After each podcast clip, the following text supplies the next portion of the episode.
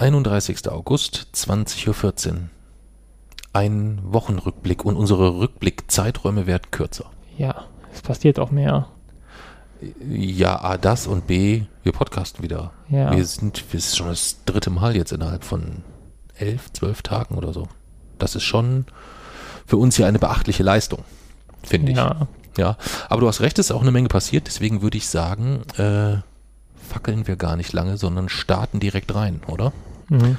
Als erstes habe ich aufgeschrieben, wir waren äh, hängen geblieben beim letzten Wochenrückblick, dass wir eigentlich aus dem Urlaub zurückgekommen sind, wenn ich Ja. mich recht erinnere. Das war die Folge Rückreise, Rückblick, wo wir quasi aufgehört haben mit dem Besuch des Supercup des Supercup-Finals in Verbindung mit dem Medienauftakt für Wochenendrebellen. Mhm. Genau. Wir sind dann nach Hause und dann ist eigentlich nicht viel Spektakuläres passiert, ähm, bis, und darüber muss man ja sprechen, äh, grundsätzlich einfach, da ist ja schon auch ein Film im Kino, über den man sprechen muss. Ja, da kommt man ja nicht drum herum. ja. Ja. Wie fandst du Barbie? Sehr, sehr gut. Also ich hat- hatte ihn ja vorher schon gesehen. Das war ja mein zweites Mal. Ähm, aber ja, wirklich ein ziemlich, ziemlich cooler Film. Das heißt, es müssen die, die Menschen müssen dann tatsächlich dieses Jahr zweimal ins Kino gehen. Hm. Was hat dir besonders gut an dem Film gefallen?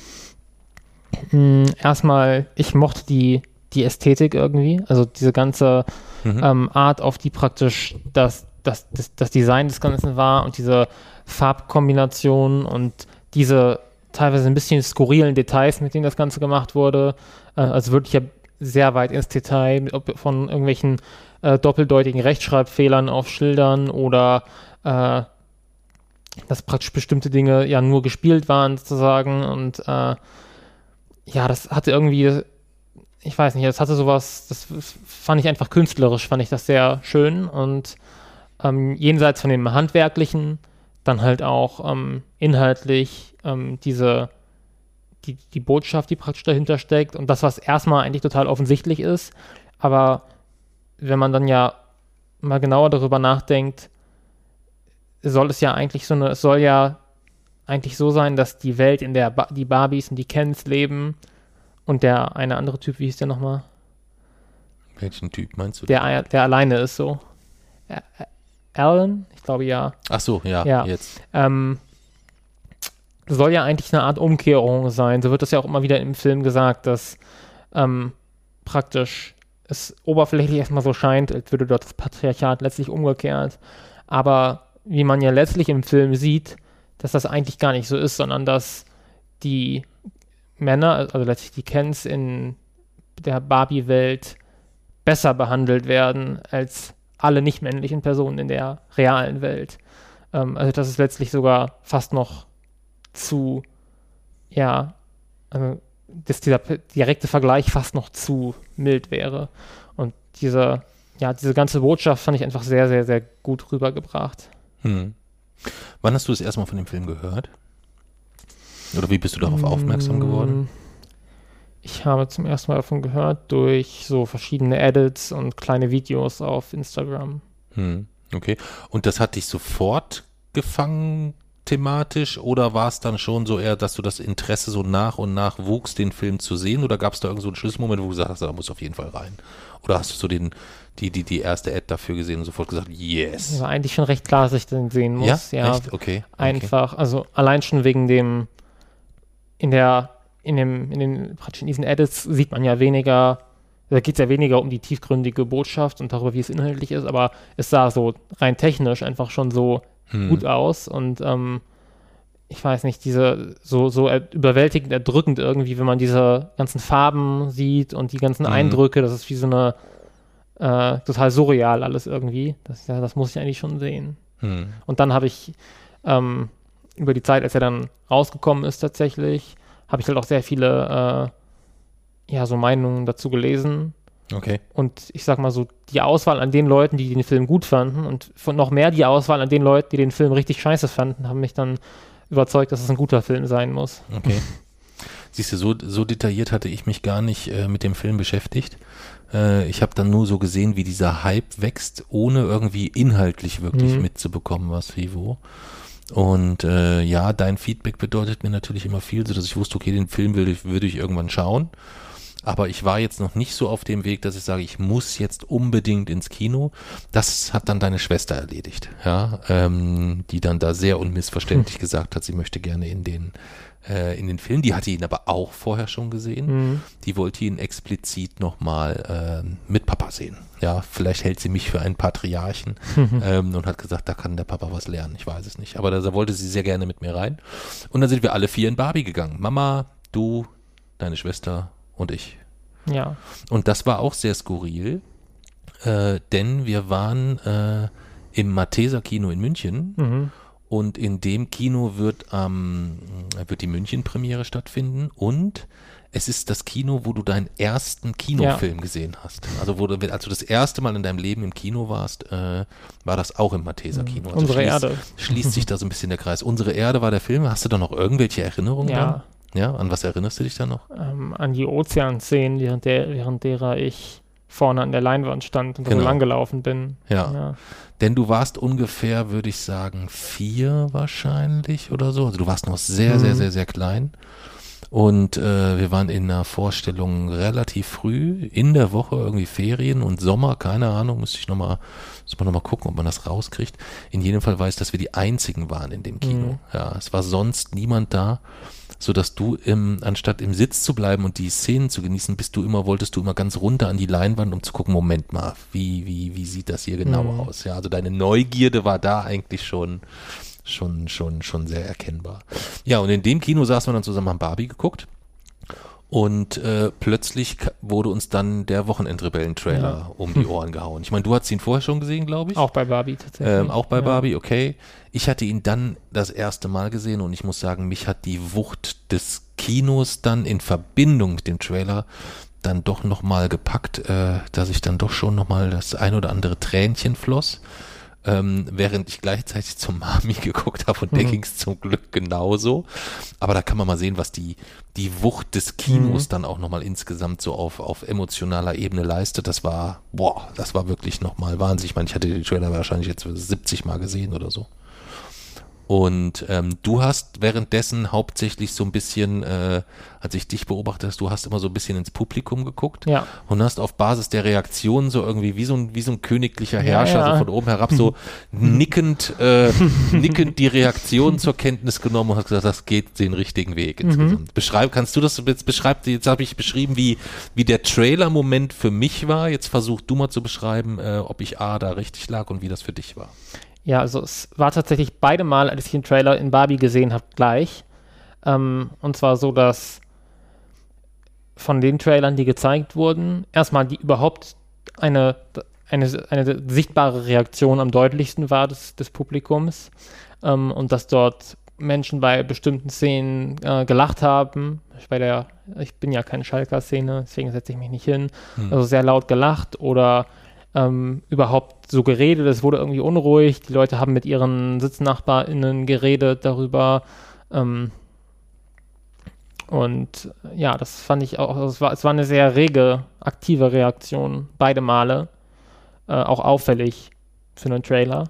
Hm. Ähm, das, da war ich sehr zufrieden mit. Und das hat, hatte tatsächlich eine ziemlich erhabene Position, muss ich sagen, also zu sitzen. Ja. Und niemand weiß ja wirklich, dass ich da gerade so mit drin sitze. Ja. hat sowas von, ich kann das, das hatte irgendwie, ich weiß nicht, ich konnte alles beobachten und Ja. war sehr in der, ich habe mich schon gefühlt in der Position, muss ich sagen. Ja, das hat man dir auch richtig angesehen, dass das, äh, dass dir das äh, sichtlich Freude bereitet Mhm. hat, äh, da so sehr zufrieden, recht stressfrei zu sitzen, die Reaktion des Trailers zu genießen, ohne äh, dass für dich persönlich irgendeine Situation entstanden ist, dass du jetzt irgendwas dazu kl klarstellen, sagen willst, sondern du hast es einfach nur, einfach nur die Reaktion genossen. War Ja. sehr, sehr spannend anzuschauen, äh, soweit ich das mit meinen tränenverschmierten Augen äh, äh, erkennen konnte insgesamt. Sehr, sehr spannend, ja. Ja, und Barbie definitiv, äh, dem kann ich nur zustimmen. Lustigerweise, da haben wir ja noch gar nicht drüber gesprochen, äh, aus denselben Gründen wie du eigentlich. Also auch ich war in den ersten zehn Minuten so, habe ich nur gesagt, was zur Hölle. Also man muss ja da schon auch, auch sich erstmal so drauf Mhm. einlassen, auf die, äh, auf diese Ästhetik. Ähm, Aber das war schon richtig, richtig gut. Und es gab halt schon auch so ein paar Szenen, wo ich sage, wow, das Ja. war, ähm, also die Matrix, der, der die Matrix-Referenz ist natürlich göttlich, ja, ähm, die ist richtig gut. Das einzige, der einzige Wermutstropfen, der so ein bisschen ähm, an dem ganzen Film, an dem ganzen Film für mich dranhängt, ähm, aber wie gesagt, es ist nur ein Wermutstropfen. Ich freue mich riesig, äh, ähm, auch über den Erfolg des Films, auch für die Regisseurin äh, etc. und für, äh, für den Mut, dort so dran zu gehen. Aber es ist natürlich schon auch so, dass jetzt zu erwarten ist, dass äh, Mattel damit unfassbar gutes Geld macht, äh, mit dem Film sowieso. Mhm. Das heißt, ich befürchte, wir werden jetzt jedes Jahr so einen Produktfilm sehen, irgendwie über so einen lebendig gewordenen Gameboy oder irgendwie so ein Mhm. Gedöns, was so immer so irgendwie sehr produktlastig ist. Befürchte ich. Ja. Hm. Könnte passieren. Wir werden es sehen. Ja. Hast du denn abschließend zum Thema Barbie noch was zu sagen? Ich fand es äh, tatsächlich ziemlich lustig. Was, noch eine Sache, die mir aufgefallen ist. Es gibt ja eine Szene, in der ähm, es darauf angespielt wird, dass äh, sehr viel, also man, dass man ja praktisch die Männer irgendwie beschäftigen will und dann beschäftigt man sie, indem sieht man sie äh, den Frauen, also den Frauen praktisch der Pate mansplainen lässt, diesen Film. Und dann, ich habe mal so ein richtig lustiges Video dazu gesehen, wo sie diese ganzen Hasskommentare, die über Barbie geschrieben wurden, in den, im, praktisch auf diesen ganzen Filmportalen genommen haben und halt so gezeigt haben, richtig teilweise so äh, 50 Zeilen lange Kommentare ähm, und dann so mit Musik unterlegt, immer diesen Kommentar gezeigt haben, dann auf das Profil geklickt und dann war immer so der Lieblingsfilm der Pate und das war irgendwie, haben die so 15 Mal hintereinander gemacht, das war immer der Pate und das war irgendwie äh, sehr lustig, das kann ich vielleicht Okay. mal einblenden. Ja, das könntest du vielleicht mal für die, äh, für die Shownotes, äh, für die Shownotes fertig machen. Das wäre sicherlich, ähm, sicherlich unterhaltsam, ja.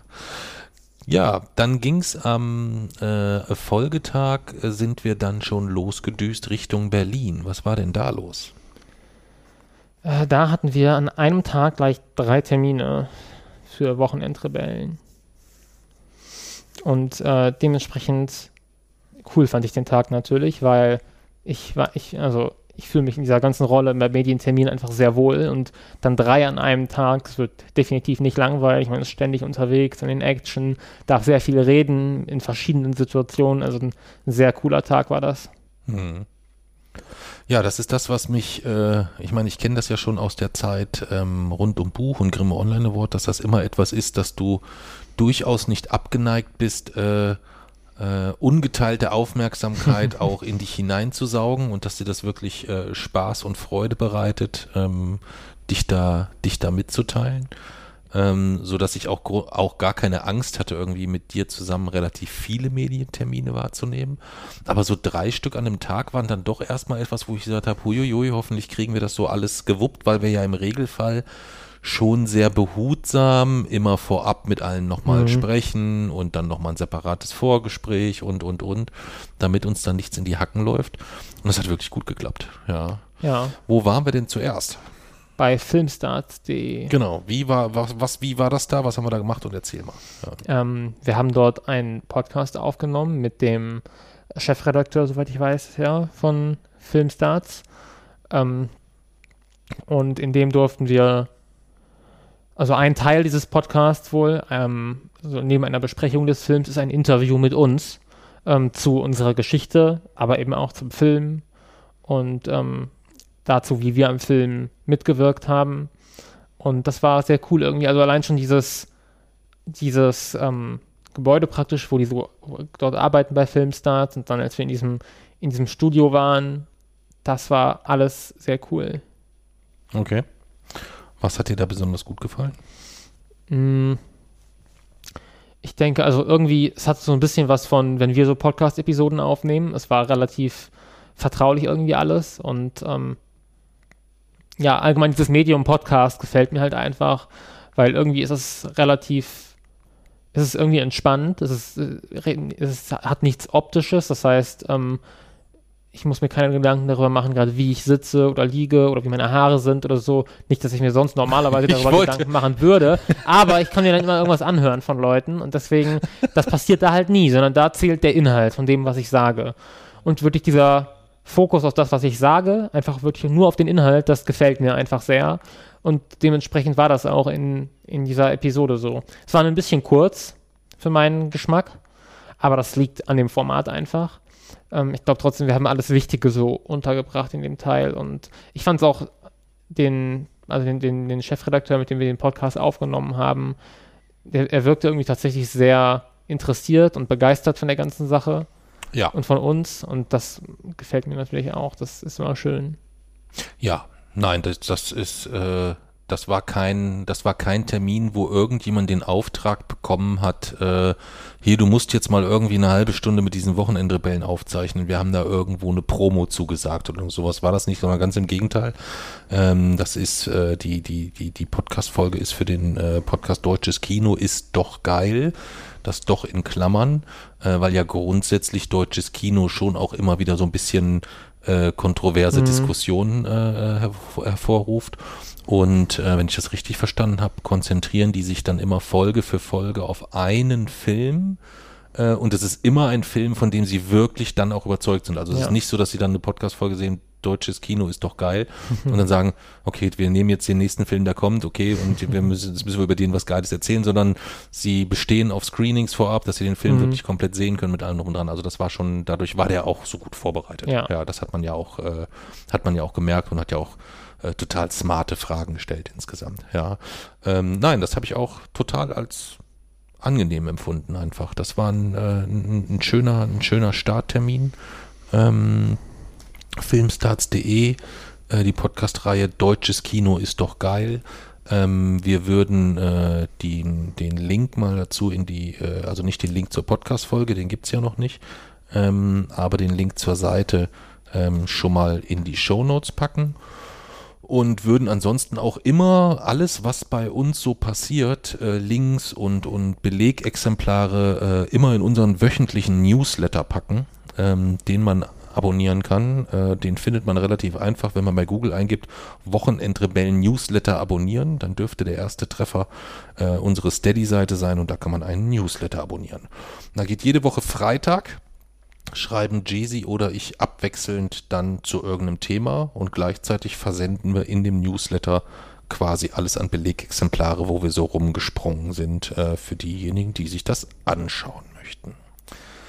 Was war denn der zweite Termin? Der zweite Termin und alleine der Name dieses Podcasts ähm, reicht ja eigentlich schon aus. Im Aufzug. Auch ein Podcast-Auftritt. Remote ähm, und mehr mit Fokus auf das Thema Inklusion. Ähm, das ist der Podcast von Raoul Krauthausen. Und ähm, ja, der Podcast hat das gehalten, was der sehr, sehr coole Titel im Aufzug schon versprochen hat. Überhaupt, also ich glaube, ich kann mir keinen, keinen besseren Einstieg in ein Interview vorstellen, als die Frage, was ist denn deine Beziehung zu Aus Aufzügen? Er erzähl mal. Das ist halt ja. so eine Frage, das ist, ja. also besser geht's nicht. Hm. Nachvollziehbar. Ich musste auch sofort äh, äh, schmunzeln. Ähm, A, als äh, Raul den Podcast gelauncht hat, äh, habe ich das mitbekommen, dass der Podcast im Aufzug heißt. Und ich habe damals so aus Jux noch gedacht, das würde den Jay-Z freuen, wenn er da irgendwann mal äh, äh, da irgendwann mal sprechen darf. Und ähm, war dann auch sehr gespannt, wie das so für, für dich läuft ähm, weil ja Aufzug schon auch ein Thema ist. Da spoilern wir auch nicht so viel, weil man das, glaube ich, auch im Trailer sieht. Ähm, du warst jetzt in, in dem Podcast im Aufzug. Du liebst Aufzüge über alles aus unterschiedlichsten mhm. äh, Perspektiven und Gründen. Und Aufzüge spielen auch im Film eine Rolle. Allerdings nicht die reale Rolle, dass das einfach etwas ist, was du total gerne machst. Ja. Das ging auch gar nicht, denn deine Aufzüge, die du in der Vergangenheit geliebt hast, waren oftmals auch stinkige, vollgepisste Aufzüge. So, so ja. fing das eigentlich an. So, ja. ne? so, das war so deine Einstiegsdroge, war der vollgepisst. Weißt du, wo der war, der Aufzug? Am Münchner Hauptbahnhof. Vorm Matheser Kino. Stimmt, der war am Münchner Hauptbahnhof vorm Matheser Kino. Kannst du mal sehen, so schließt sich das dann alles insgesamt. Dort gab es mal einen wirklich sehr, sehr, ich glaube, das war einer der ekelhaftesten Aufzüge Münchens. Ich weiß gar nicht warum, weil ob der da, weil den einfach sonst keiner benutzt hat und der deswegen nur so als, als Uri, Urinierstelle nut, äh, genutzt wurde. Keine Ahnung. Ja, Leider gibt es ihn nicht mehr. Den gibt es nicht mehr, das ist richtig. Ja, den gibt's, den, den gibt's nicht mehr. Aber den Glasaufzug gibt es noch. Der ja. wird aber gewartet gerade. Ja, stimmt. ja. Ja, dann waren wir bei Rohl, den wir äh, 2017 schon kennenlernen durften beim äh, Grimme Online Award. Und ich meine auch beim Microsoft hätten wir ihn gesehen, da bin ich mir aber nicht mehr richtig sicher. Ähm, aber diesmal konnten wir ihn gar nicht persönlich treffen. Mhm. Ähm, der musste remote zugeschaltet werden, weil er ähm, sich, sich, eine, sich eine Verletzung zugezogen hat. Von daher von hier aus noch einmal ähm, alles, alles Gute und schnelle Genesung und vor allem vielen, vielen, vielen Dank, dass wir da sein durften. Ähm, das war nämlich ebenfalls so leid mir das dann immer tut, wenn wir dann immer sagen müssen, das war auch ein total schöner Termin, aber es war halt auch ein total cooler Termin. Ja, und ne? länger, das war auch schön. Ja, das kam, das kommt dir, glaube ich, entgegen, wenn du so ein bisschen, bisschen Zeit hast, auch mal Dinge länger auszuführen. Ne? Mhm. Ne? Also wir haben jetzt ja auch den einen oder anderen Termin schon hinter uns, wo es nur so um drei oder vier Minuten geht. Oder Supercup ist auch so ein Beispiel, so zwei Minuten, zwei Fragen. Ähm, deine Stärken kommen eigentlich zum Tragen, so wenn du dich etwas mehr auslassen darfst ja. insgesamt. Hm. Das durfte ja. ich da. Und es war halt, also es geht nicht nur um Inklusion in der Folge, es geht ähm, um, auch um unser ganzes Projekt und ähm, aber der Fokus lag, also es war mal ein anderer Fokus tatsächlich. Irgendwie. Ja, ja. Das ist vielleicht äh, mit, mit ein Grund gewesen. Es waren dann doch mal nicht die 0815 ja. Fragen, die man so, was heißt 0815 ist auch nicht fair, ähm, ich kann ja verstehen, dass, dass viele Journalisten immer erstmal so einsteigen müssen, dass sie sagen, ich muss ja erstmal Fragen stellen, um zu erklären, wer sind die ja. und was machen die und so weiter. Ähm, und da äh, hat Raul einen sehr, sehr cleveren, sehr smarten äh, Weg benutzt insgesamt, dass er erstmal wirklich über das Thema im Aufzug einfach ganz, ganz anders mhm. eingestiegen ist. Das fand ich auch sehr, sehr angenehm. Könnte für die, äh, für die, selbst für die Hörer, die sagen, ich höre mir fast alles an, aber wenn es dann zu viel dasselbe wird, wird's unspannend die könnten in jedem Fall die im Aufzug und auch die, eigentlich auch die bei Filmstars.de, ja. das war sehr filmbezogen, während es bei Raoul ja nicht nur um den Film ging, sondern so ein bisschen auch mhm. um Entstehung des Films, aber auch um viele, viele andere Themen. Ja. Hm. Ja, und dann ging es von dort aus direkt zum nächsten Termin äh, in die alte Försterei. Was war denn da los? Das war dann tatsächlich ein Fernsehdreh, also was äh, Visuelles aber natürlich auch in der wahrscheinlich best denkbaren, denkbaren Kulisse äh, bei Union Berlin eben, wo wir sehr lange schon nicht mehr waren. Ähm, das letzte Mal eigentlich zu unserem Spiel, wo sie gegen Karlsruhe 0 zu 0 gespielt haben, weswegen wir da ja nochmal hin müssen. Mhm. Aber natürlich eines meiner Lieblingsstadien in Deutschland. Ähm, und, und das ist wirklich eine späte, äh, eine späte Befriedigung praktisch. Ich hab, bin ja damals, war ich äh, traurig, weil ich diese tolle Anzeigetafel gesehen habe, die es dort gibt. Hm. Aber ich habe sie nicht in Aktion gesehen, weil das Spiel ja 0 zu 0 ausging. Hm. Und äh, jetzt, viele Jahre später, durfte ich die Anzeigetafel nicht nur in Aktion sehen, sondern ich durfte sie selber bedienen. Hm. Gut, nicht gegen Real Madrid. Die haben sie heute zugelost bekommen, habe ja. ich äh, vorhin, äh, vorhin gelesen. Aber da spielen sie ähm, auch nicht in der ähm, alten Försterei. Da spielen sie auch nicht in der alten Försterei, aber ich freue mich natürlich jetzt riesig für die, ich weiß nicht, 40.000 Ticketkäufer, die für die Champions League ohne die Gegner zu, zu kennen, drauf losgekauft haben, gesagt haben, ich will meine Unioner begleiten und die jetzt mit der Auslosung belohnt würden insgesamt. Das ist natürlich schon, äh, ich meine, du kannst da ja auch keine schlechten Gegner kriegen, ja. aber äh, auswärts in Braga, in Neapel, mhm. in Madrid, holla die Waldfee, holla die Waldfee. Also das wird sicherlich äh, ähm, etwas, was man auch gerne verfolgt, weil es halt auch für diese ganze Fanszene ja was total Außergewöhnliches. Mhm. Es ist ja nicht so wie bei Dortmund oder Bayern oder mittlerweile auch äh, Raba, die da irgendwie jedes Jahr hinfahren oder irgend sowas. Ja. Ja. Wie kam es denn dazu, dass du in der alten Försterei plötzlich die Anzeigetafel bedienen durftest? Na, mir, mir, wurde das dort angeboten, praktisch von der Person, die äh, uns begleitet hat zu mhm. dem Medientermin von Union. Ähm, und wir haben dort eben erst ein paar andere Szenen im Stadion gedreht. Wir haben einen Haufen von Schals mitgenommen und haben dann praktisch immer andere äh, Schals getragen auf den, auf den Aufnahmen. Hm. Ähm, Aalen tatsächlich übrigens auch dabei. Hm. Ähm, und dann haben wir eben noch ein paar andere Aufnahmen so gemacht und eine, dann halt noch ein Interviewteil, wo wir Fragen beantwortet haben. Und äh, danach aber wurde uns eben noch angeboten, dass wir mal zu dieser Anzeigetafel gehen könnten und da auch noch was filmen könnten und dass genau. ich sie auch bedienen darf. Ja, das haben wir dem, äh, ich glaube, dem Mitarbeiter von Union zu verdanken, der deinem, äh, deinen Interviewantworten gelauscht hat. Mhm. Und da hattest du das, glaube ich, angedeutet oder erzählt mit der Anzeigetafel, dass du die so cool findest. Und äh, der ist nämlich zu, just in diesem Moment ist der nämlich dann kurz verschwunden gewesen und kam dann zurück und hatte das wahrscheinlich in der Zwischenzeit organisiert, weil er musste ja, glaube ich, irgendwann äh, erstmal einer diesen Schlüssel besorgen und, und, und. Ja. Und dann durften wir da oben rein und äh, du durftest die Anzeigetafel bedienen. Ja, was dir einfach aberwitzig viel Spaß gemacht Ja. hat, irgendwie so. Ja, aber äh, konnte ich total nachvollziehen. Ja, konnte Mhm. ich, konnte ich, konnte ich total nachvollziehen insgesamt.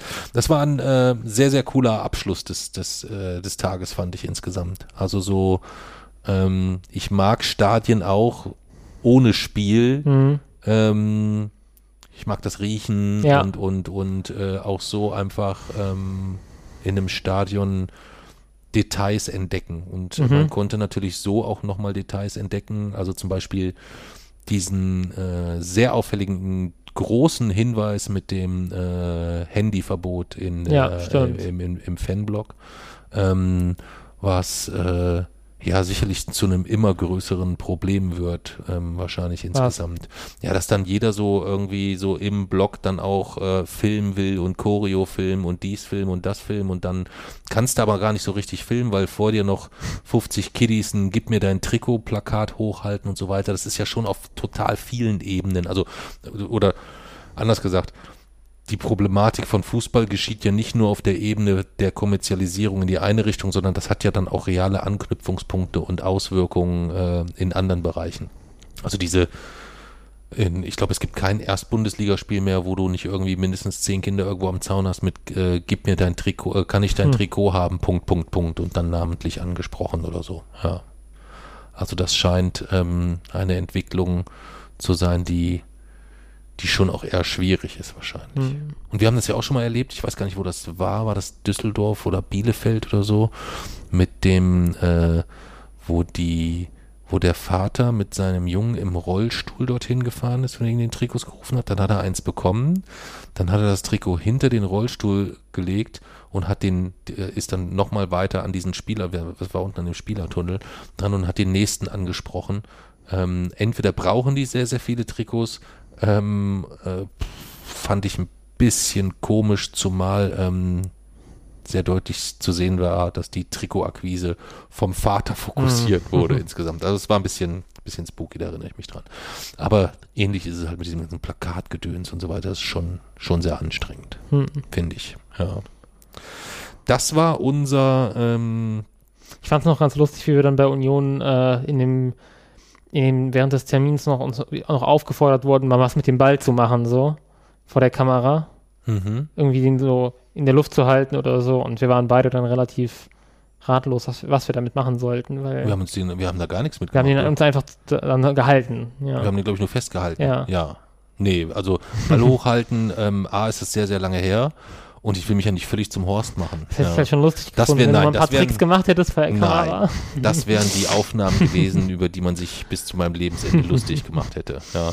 Äh, auch wenn das sicherlich ähm, äh, bei anderen, ich habe mal gesehen, so eine, ähm, wenn so Profifußballer bei einem neuen Verein an, anfangen, so wie, du hast es ja in München gesehen, so eine Harry Kane-Präsentation, das ist ja so die, die Champions League der Präsentation gewesen, also drüber geht's ja nicht mehr insgesamt, aber es gibt dann halt auch so Präsentationen im Stadion, da kommt dann auch so der Spieler rein, dann wird er gejubelt und dann nimmt er sich so einen Ball und hält so zwei, dreimal hoch oder macht irgendeinen Unsinn oder so. Und da gibt es, ähm, oh, muss ich mal gucken, ob ich das finde, da gibt es so ein total cooles Fail-Video von so einem Typen, der auch, glaube ich, richtig Asche gekostet hat, ich weiß aber auch leider nicht mehr, welcher Spieler das war, müsste ich mal schauen, wie ich das wie ich das rausfinde. Und der hat dann bei seiner Vorstellung oder so, sollte er dann erst so den Ball hochhalten, das hat irgendwie alles nicht so funktioniert, sodass das Ganze vor, das, was er so präsentiert hat, eigentlich dafür sprach, dass die Ablösesumme vielleicht ein wenig ähm, überdimensioniert war. Ja, zumal es ja so völlig blödsinnig ist eigentlich. Ja, ähm, Ja. also die Bayern hätten sich auch nichts von kaufen können, wenn Harry Kane jetzt den Ball fünfmal hochhalten könnte und dann nicht getroffen hätte oder es nicht funktioniert hätte. Ja. Das hat ja auch offenbar nicht so gut funktioniert. Was hat nicht gut funktioniert? In dem ersten, in dem ersten Spiel. Im ersten Spiel hat es nicht gut, aber ich, der hat doch jetzt schon getroffen, Ja. glaube ich. Sogar zweimal, glaube ich, jetzt am Wochenende oder so. Also von daher mh, dürfte das, ähm, ja, dürfte das erstmal unproblematisch sein. Dann ging es am Folgetag schon weiter. Ähm, wir waren fleißig in Action, ähm, denn wir hatten entschieden, den Samstag äh, uns Fortuna Düsseldorf in Elversberg anzuschauen ähm, und haben aber gesagt, okay, die ganze Strecke von unserem Dorfbahnhof, die schaffen wir gar nicht an einem Tag, also fahren wir den Freitagabend schon bis Mannheim. Ähm, ich hatte beruflich noch den ganzen Tag zu tun. Du warst auch irgendwo in Action noch den Tag, glaube ich, ne? Ähm, als wir nach. Wir sind glaube, ja nicht zusammengefahren. Wir Nee. uns, Ich glaube, ich habe einfach ausgeschlafen. das war's. Ich musste sehr früh los Ja. und, und du wolltest einfach mal wieder eine, eine Mütze voll Schlaf nehmen, äh, sodass wir uns erst abends in Mannheim getroffen haben, um dann am nächsten Morgen nach Elversberg zu fahren, äh, einer Mannschaft, die jetzt irgendwie den, ja so die, Durchma die Durchmarschmannschaft, die sind Mhm. glaube ich jetzt irgendwie letztes Jahr erst in die dritte aufgestiegen und sind jetzt quasi direkt in die zweite Liga aufgestiegen. Ja. Ähm, wieso, weshalb, warum, keine Ahnung, ist mir auch Bumslatte egal. Man weiß aber relativ deutlich, dass da auch ähm, wohl äh, äh, die Firma Ursa Farm, äh, ein großer Pharmahersteller äh, und der Geschäftsführer mit dahinter stecken, beziehungsweise dort einfach Mhm. viel der Finanzierung passiert.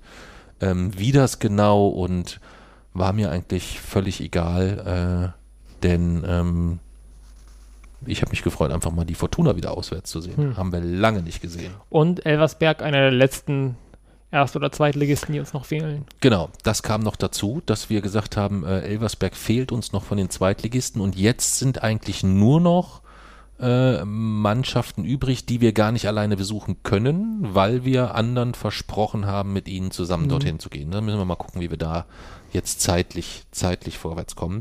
Ja, Elversberg äh, gegen Fortuna. Wo liegt Elversberg? Magst du vielleicht mal so eine kleine geografische Rundreise machen? Wie kommt man denn da schön gemütlich bis zum Stadion am besten hin? Also Elversberg ist äh, gar keine eigene Stadt, sondern Elversberg ist ein Teil von Spiez. Also der Ort, Ortsteil heißt praktisch Spiez-Elversberg. Ähm, und man, also es liegt im Saarland, relativ nah an der äh, französischen Grenze praktisch. Und zwar ähm, muss man dort von Kassel aus ausgefahren, praktisch erst nach Frankfurt fahren ähm, und dann irgendwo in, die, halt in diese Ecke Mannheim, Karlsruhe, also wo die größeren Städte sind. Und von dort kann man dann mit Regionalexpress nach St. Ingbert fahren. Das ist so der nächstgrößere Bahnhof. Und ähm, ja, von dort muss man dann mit dem Bus letztlich in diesen Ortsteil Elversberg fahren. Und äh, dort liegt das Stadion. Genau. Ähm, etwas abgelegen. Gut, Elversberg selbst auch mit 13.000 äh, Einwohnern. Äh, eine der kleinsten Zweitligastädte, äh, sogar eine der kleinsten, die es jemals gab. Also Sandhausen ist sogar ein bisschen Mhm. größer, glaube ich, mit 14.000 oder 15.000. Ähm, ist die einzige, die es deutlich, deutlich kleiner war, war tatsächlich FSV Salmrohr. Hm. Die waren nur etwas größer als Westuffeln, glaube ich. Die hatten irgendwie so 3.000. Die waren zweite Liga. Die waren mal zweite Liga, aber das ist sehr, sehr lange her. Die waren zweite Liga, waren die nicht sogar irgendwie fast zeitgleich mit Union Solingen? Das müsste ich jetzt recherchieren, das weiß ich jetzt gar nicht aus dem Kopf. Aber ich weiß, dass FSV Salmrohr da mal äh, zweite Liga gespielt hat, zu einer Zeit, wo ich mich noch sehr für Fußball eigentlich Mhm. auch interessiert habe. Da habe ich die so noch in Erinnerung.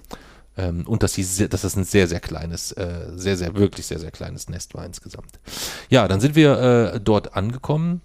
Äh, kleines, schnuckeliges Stadion in Anführungszeichen, wo gerade aktuell äh, so versucht wird, mit dem Wachstumsschritt zu halten, indem man mit äh, Stahlrohrtribünen dort versucht, so ein bisschen die Kapazität zu vergrößern. Ja, wie hast du das Stadion so insgesamt empfunden? Ähm, es war, also ich mochte die Lage irgendwie, es war so sehr, es war praktisch ja irgendwie mitten in der Natur und ähm, das war ganz cool. Und ansonsten sah es halt tatsächlich relativ improvisiert aus, sah, hatte irgendwie ein bisschen einen skurrilen Eindruck ähm, mit diesen improvisierten Eingängen dort. Ähm, ja, ich bin mal, ich weiß nicht, ob das so bleibt oder bin mal gespannt, wie das am Ende aussieht. Aber es war eigentlich ganz lustig. Ja. Und die haben dort quasi ihr erstes, eigentlich war es ein historisches Spiel, ihr erstes Zweitliga-Heimspiel bestritten, weil sie ihr erstes Zweitliga-Heimspiel gar nicht in dem Stadion äh, haben durchführen können, weil da der Umbau, glaube ich, noch, noch, noch nicht so vollständig abgeschlossen war. ähm, so dass das schon auch ein bisschen historisch war.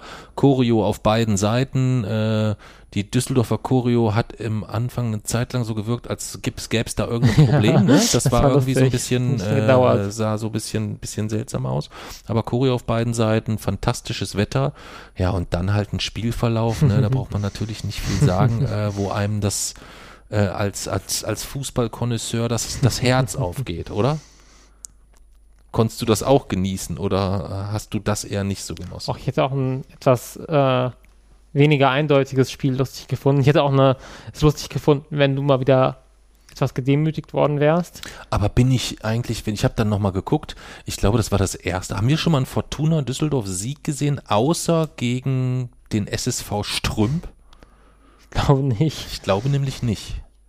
Wir haben, die haben in, Hoff in Hoffenheim verloren, gegen den HSV haben sie verloren. Schalke verloren. Schalke verloren, Würzburger Kickers im DFB-Pokal verloren. Also wir sind jetzt nicht unbedingt der ein guter Glücksbringer, um es mal vorsichtig zu formulieren. Ja. Und umso mehr habe ich mich gefreut, dass es äh, dann nicht nur irgendwie so ein dreckiger, schmutziger 2-1 war, sondern echt ein richtig, richtig starkes 5-0, mhm. ähm, was auch total untypisch alles war. Normalerweise, spätestens nach dem 2-0 habe ich gedacht, oh, jetzt wird das so ein Schnarchwagenfußball, so wir bringen das jetzt über die Zeit. Ähm, aber es war dann richtig, richtig unterhaltsam und ähm, ich habe Sachen gesehen, die habe ich bei einer Mannschaft von Fortuna Düsseldorf, glaube ich, noch nie gesehen. Also der, der eine Neuzugang, der, ähm, ich spreche den Namen bestimmt falsch aus, Jastremski heißt er, glaube ich, der hat beim 5-0 einen langen, hohen, war es sogar ein Abschlag oder war es ein Flankenball, ich weiß es gar nicht, im Lauf so angenommen und weiterverarbeitet, wo ich gedacht habe, Wood, das ist nicht mehr meine Fortuna. Das war sehr, sehr, äh, sehr, sehr unterhaltsam. Ähm, das hat richtig, richtig Bock gemacht zu gucken. Ja, ja. ja und dann sind wir ähm, quasi nach dem Spiel äh, relativ zeitig dann wieder zu diesen Shuttlebussen, weil wir ja noch die ganzen Rückweg bis nach Kassel zu absolvieren hatten. Ähm, und dementsprechend sehr schnell eigentlich auch wieder am Bahnhof St. Ingbert sein wollten, wo wir einen Zug ins Auge gefasst hatten, der um 15.56 Uhr abfuhr. Und äh, hocken ins in den Shuttlebus, waren sogar, glaube ich, mit die ersten, die drinnen sitzen konnten. Ja, ne? um Weil so einen Platz zu sichern, so wo es nicht zu voll so ist. So ein, so ein, wir haben dann lieber einen später äh, oder einen weiter vorne genommen, ähm, weil wir dann wussten, wir können gegebenenfalls noch sitzplatztechnisch dich so platzieren, dass du einigermaßen safe bist, weil Nähe und so weiter ja weiterhin mhm. etwas ist, was du gerade so in der Bedrängnis auch äh, in Verbindung mit Corona nicht so ganz doll findest. Dementsprechend hattest du auch das gesamte Spiel, genau, das gesamte Spiel und auch im Bus immer eigentlich die FFP2-Maske auf. Ja, ich bin dann beim Spiel einmal auch aufgestanden, weil da irgendwie ich kannte das gar nicht mehr, dass in den Tribünen, also auf den Tribünen praktisch so geraucht wird. Mhm. Und ich hatte irgendwie im Kopf, das war für mich irgendwie ganz selbstverständlich, dass da Rauchverbot ist. Mhm. Aber ist anscheinend in vielen gar nicht so. Und dann wo, bin ich aufgestanden, um irgendwo hinzugehen, wurde aber zurückgeschickt Ah ja, da erinnere ich mich. Ja. Und äh, überhaupt, also das war tatsächlich ein Problem, es war dort alles extrem wuselig. Eng. Man konnte nirgendwo eigentlich ja, ja, hingehen. Du hattest eigentlich so keine klassische Rückzugsmöglichkeit, ja. wie man sie sonst immer hat, weil so ein Stadion gegebenenfalls mhm. auch einfach im, im, Ron, äh, im als rund angelegt ist, dass man rundherum laufen kann. Das ging da gar nicht. War nur weil Linie du dich eigentlich nur auf der, auf der, auf der Haupttribüne Und, äh, bewegen konntest. Hm. Das hatte halt zur Folge, dass ich nicht mal auf Toilette gehen konnte, weil hm. man halt wirklich sich da hätte durchdrängeln müssen. Das habe ich dann nicht gemacht. Hm. Ja, und im Bus war es auch relativ voll dann am Ende. Genau. Und dann äh, hat sich im, im, äh, im Bus eine Situation zugetragen, wo wir ähm, ja, äh, uns jetzt auch erstmal so ein bisschen beraten haben. Wollen wir darüber sprechen? Wie wollen wir darüber sprechen? Wie gehen wir damit um? Ähm, und haben uns aber jetzt dann doch entschieden, dass wir sagen, wir wollen da eigentlich doch drüber sprechen ähm, und werden im ersten Schritt vielleicht einfach mal das erzählen, was passiert ist und danach das für uns persönlich einordnen. Ist das so in Ordnung? Ja. Ja. Wir sind also quasi in diesen Bus eingestiegen äh, so ungefähr fünf, zwischen 15 Uhr und 15.15 Uhr 15 würde ich schätzen, müsste das gewesen sein, mhm. ähm, um rechtzeitig dann in St. Ingbert zu sein, äh, um dort den entsprechenden Zug zu bekommen. Wir haben uns in so einen, in den hinteren Bereich des Busses gesetzt mit dem äh, mit der, äh, mit der Gesicht nach, mit dem Gesicht nach vorne, also mit dem Rücken quasi zum Ende des Busses. Ähm, also quasi vorwärts fahrend, ja. so kann man es vielleicht ausdrücken. Ähm, und du saßt rechts an der Scheibe und ich links neben dir, äh, weil das eigentlich dann insgesamt nochmal so ein bisschen, ein, ein bisschen den Safe Space zum Gang mhm. hin sicherstellen kann und nach hinten nicht mehr so viele Menschen waren. Und ich kann dann eigentlich erst so richtig einsteigen als Einstieg in die Geschichte, dass ich A jemanden hörte, der plötzlich sagte, ich schlag deine Schwuchtelfresse zu, Bla, zu Brei und äh, A, dass ich es hörte, äh, schockierte mich natürlich dementsprechend, dass ich in die Richtung guckte und ich dann feststellte, uh, der meint dich. Mhm. Ja. Hast du noch eine Idee, wie es zu dem, was der konkrete Auslöser? Also hattest du einen ersten Blickkontakt oder war das auch das erste, was du wahrgenommen hast? Oder gab es irgendetwas vorher schon für dich? Es gab vorher nichts. Ähm, das Einzige, was es vorher gab, war, war, ja schon außerhalb des Busses, dass irgendwelche komplett anderen Leute. Komplett andere. Mir geht es jetzt ja. erstmal nur um, um, um, um, um, um, um äh, im Bus um den Typen. Ja. Hm, nö, also ich habe das auch plötzlich gehört und äh, dadurch habe ich dann um mich geguckt. Dadurch habe ich dann den Blickkontakt aufgenommen. Hm. Wie ging es dann weiter? Äh, es kamen noch mehr Beleidigungen, wirklich über Minuten hinweg. Also du hast das schon gesagt, die äh, erstmal die, die Bezeichnung als Schwuchtel, dann die Drohung, ich schlag dir dein, äh, dein Gesicht kaputt, ich mach dich kaputt, ich schlag dich zu breit, das alles. Ähm, dann äh, Wichser, du dreckiges Stück Scheiße, ähm, halt solche Beleidigungen und immer wieder mit der Drohung dann, ich mach dich kaputt unterlegt, hm. über mehrere Minuten hinweg. Ähm, ja, bis er dann wirklich, also bestimmt zwei, drei Minuten waren das, ähm, dann eben wieder gesagt, du scheiß Schwuchtel und dann ist in mir so ein bisschen was geplatzt irgendwie.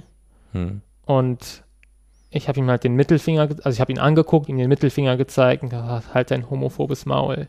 Mhm. Und dann ist es halt ähm, von seiner Seite aus gänzlich eskaliert und er ist auch ein Stück weit praktisch auf mich zugelaufen, wurde dann eigentlich mhm. nur von der Menschenmenge zurück, zurückgehalten und hat gesagt, ich mach dich auf jeden Fall noch kaputt, ich krieg dich heute noch. Ähm, ja, und das, das, ging dann halt eine Weile noch so weiter, bis ich dann aus, auf deinen Anraten hin aus dem Fenster geguckt habe einfach mhm. ähm, und nur noch gehört habe, wie er dann irgendwie mit den Leuten um sich herum gesprochen hat.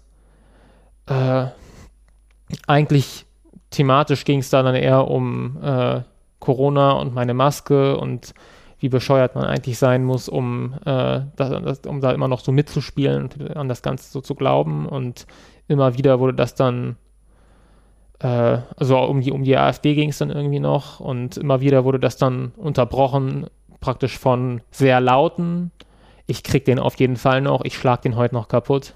Hm. Ähm, aber das habe ich dann da habe ich auch nicht mehr alles gehört, weil ich dann tatsächlich aus dem Fenster geguckt habe.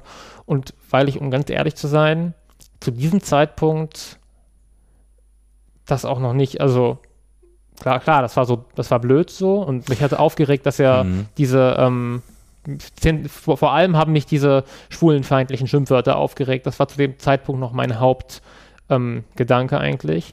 Aber so dieses, dieser, diese Grad von praktisch Beleidigung ähm, war an sich noch nichts Außergewöhnliches. Diese komplett brutale Darstellung und Androhung von Gewalt, das ist was, was ich so noch nicht kannte. Hm.